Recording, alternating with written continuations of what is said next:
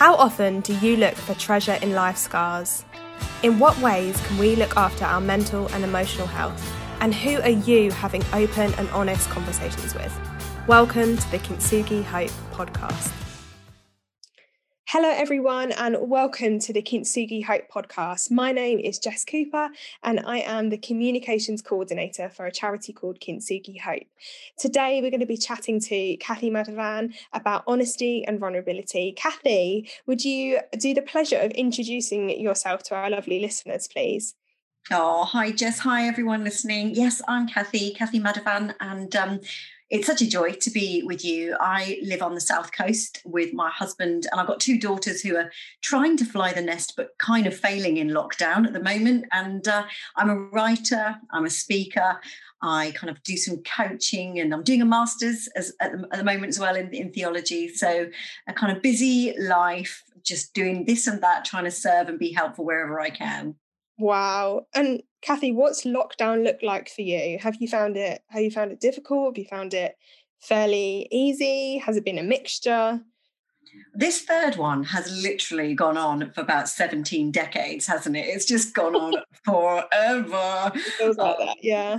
I mean, honestly, like everyone, there's been good days and bad days, but I just have to thank I just have to be thankful, really. You know, that we haven't been really poorly we haven't lost anybody. I don't have young children to homeschool at the same time as working.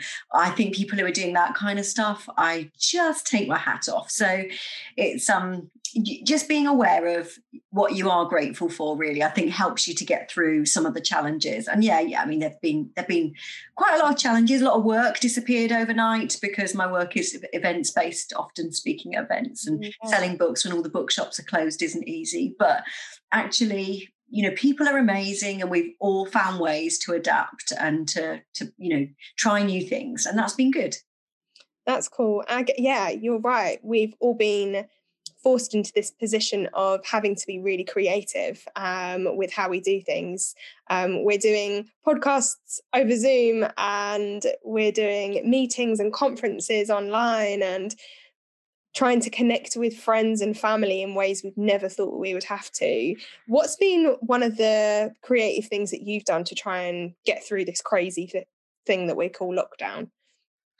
Well, I don't know that I've been particularly creative, actually. I mean, I've tried to do more online stuff, and thank God for that. Um, but actually, for me, I think it's been about, um, you know, coming back to some of those habits that I have in my life and going, well, what's going to actually help me in this season and our family what and what's going to hinder and really just trying to put some things in place regularly that might just help me through. So whether that's you know having a bit of quiet time of reflection in the mornings just you know even if it means getting up a bit earlier if it means just doing a bit more exercise um just i know that sounds like very uncreative but for me if i've got those building blocks in just trying to get enough rest trying to not eat too much chocolate although that might not have gone successfully all of the time um, um, but just trying to put some things in place that would mean that I can actually survive this season with, you know, not completely burnt out because it is exhausting, isn't it? It is exhausting. So you just kind of got to try and look after yourself the best way you can. Yeah, absolutely. No, you're right. It is exhausting. I think the normal things that we took for granted have become even more tiring and even more energy demanding um I remember in the first lockdown, it was just like the only thing that I was really looking forward to at the end of the day was what we were going to have for dinner. Um, and it was like the topic of conversation as soon as soon as we had had breakfast.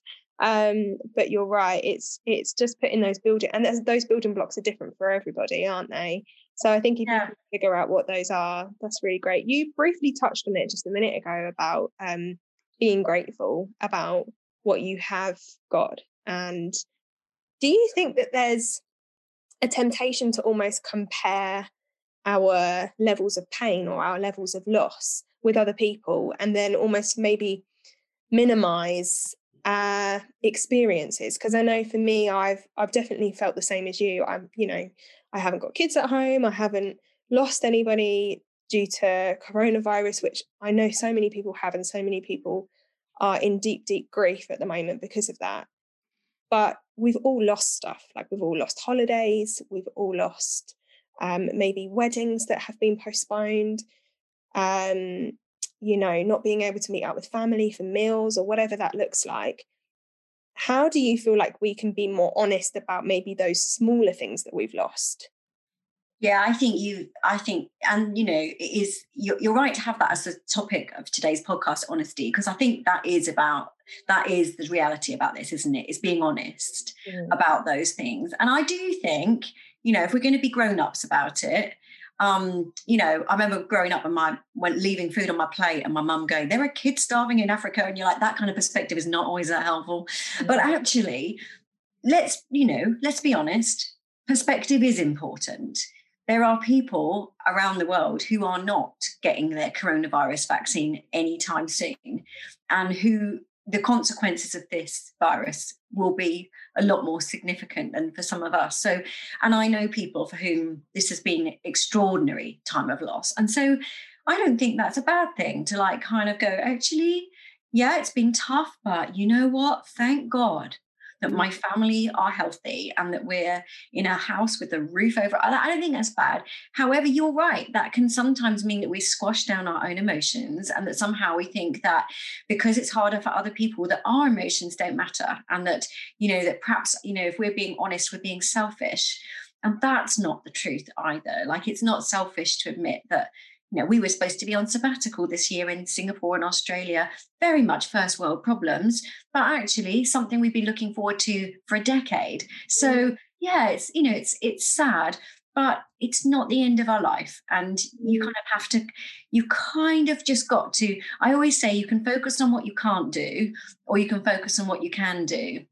And you can focus on what you don't have, or you can focus on what you do have. And I do believe that that is a choice, it's a discipline, it's not always easy, but it's one of those things that is important being honest about the loss um, and not i'm not doing that comparing thing because otherwise we can either minimize our loss or frankly we can minimize the loss of others we can mm. think oh well mine is a mountain and yours is a molehill the reality is if you're dealing with something you're dealing with something and you know we all we've all had to do a little bit of that in this season yeah, absolutely. That's so true. And looking at what you can control and can't control, that can really help you have perspective and take ownership about the decisions that you can impact. And that's about being honest with yourself as well, isn't it? Because I think in those moments where we're struggling or we're feeling really down, we can easily spiral um, into all the things that are going wrong. And probably 70% of them are things that we have no control over. Um, and actually narrowing, like you just said, narrowing your mindset onto the things that you do have, the things that you can be grateful for. Um, I think gratitude is such and it's powerful. It's really, I know it sounds just so cheesy, you know, write a thankfulness list and stuff, but there's a reason why so many people talk about that. You know, I think we all have, we know this, don't we? We have these neural pathways and we have default mechanisms that we we often go to. Some of them are learned from our upbringing that when we're upset or distressed, we go straight to that or this.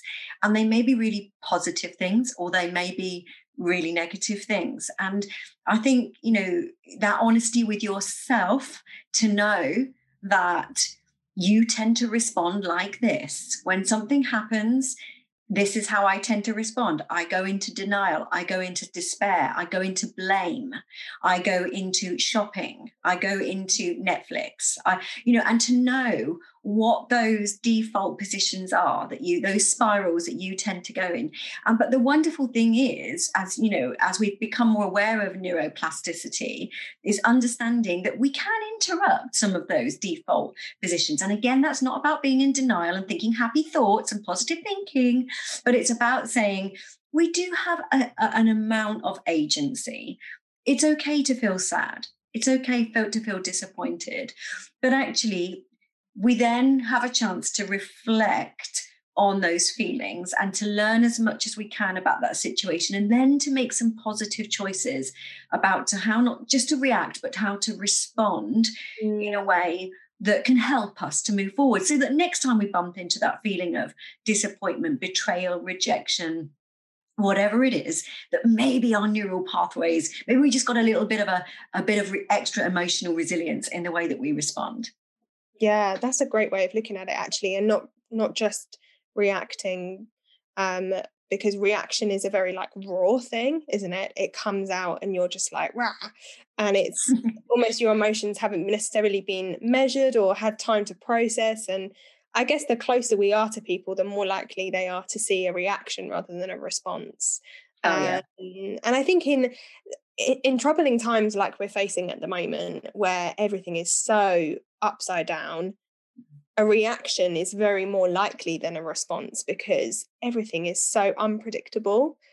Um, how can it's you? not about guilt. It's not not about guilt tripping ourselves for that. No, because exactly. you know we it's okay to fit. My friend um, uh, Paul McGee, a great writer, talks about hippo time, and that often we we do have to like get into that mud bath and have a little wallow when something hurts us. It hurts us, but he did. But he said goes on to say, but we're not designed to be hippos forever. You know, there's a difference between kind of having some time to to feel the feelings and then uh, there's something then that you know we have to think well i don't want to be defined by this i don't want to become a a victim forever. Now, that depends on the kind of disappointment we're talking about. If we're talking about bereavement, that's a different, you know, that those kind of things stay with you for life. You just have to, you know, find the right support to learn to live with that kind of loss.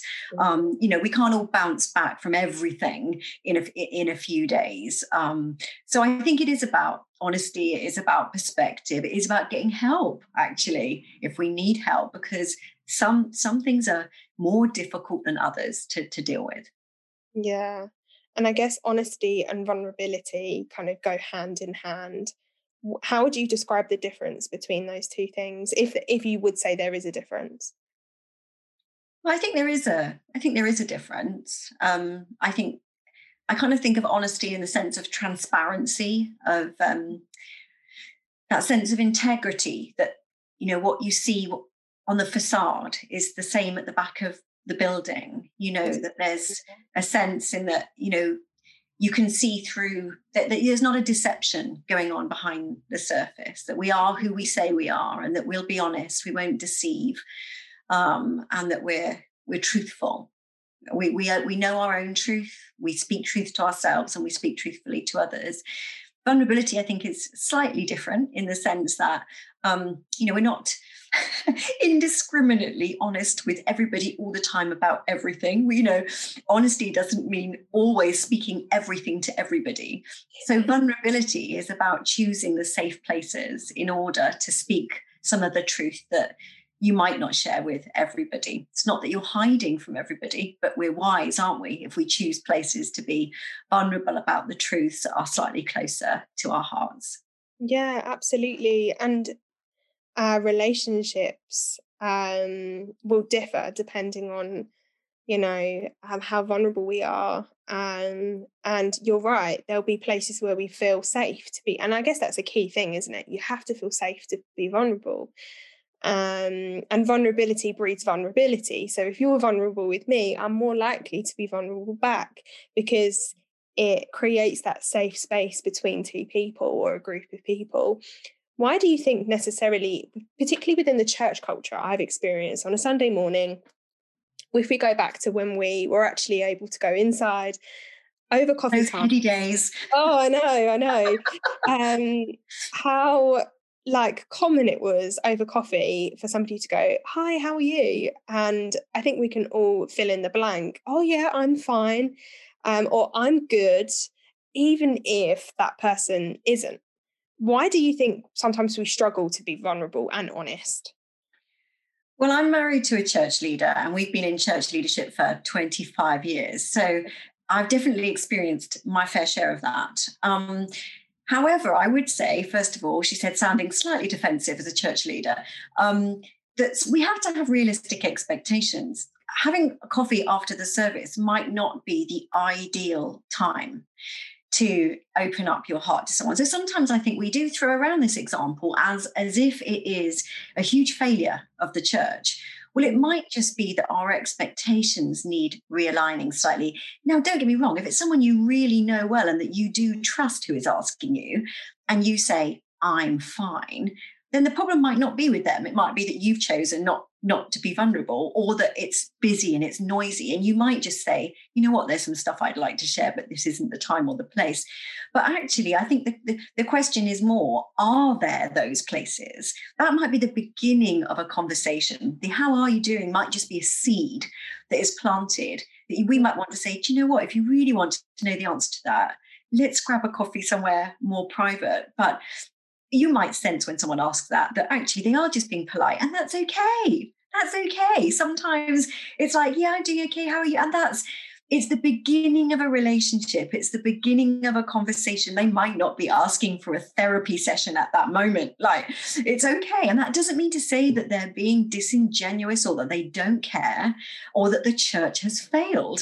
It's just that that moment isn't always the best moment for us to reveal our heart. So i think it, it but you know all of us we have to uh, if we are asking that question, if someone just says, I'll fine back, that's fine. But if it's someone we do care about, ask another question. Hey, are you really fine?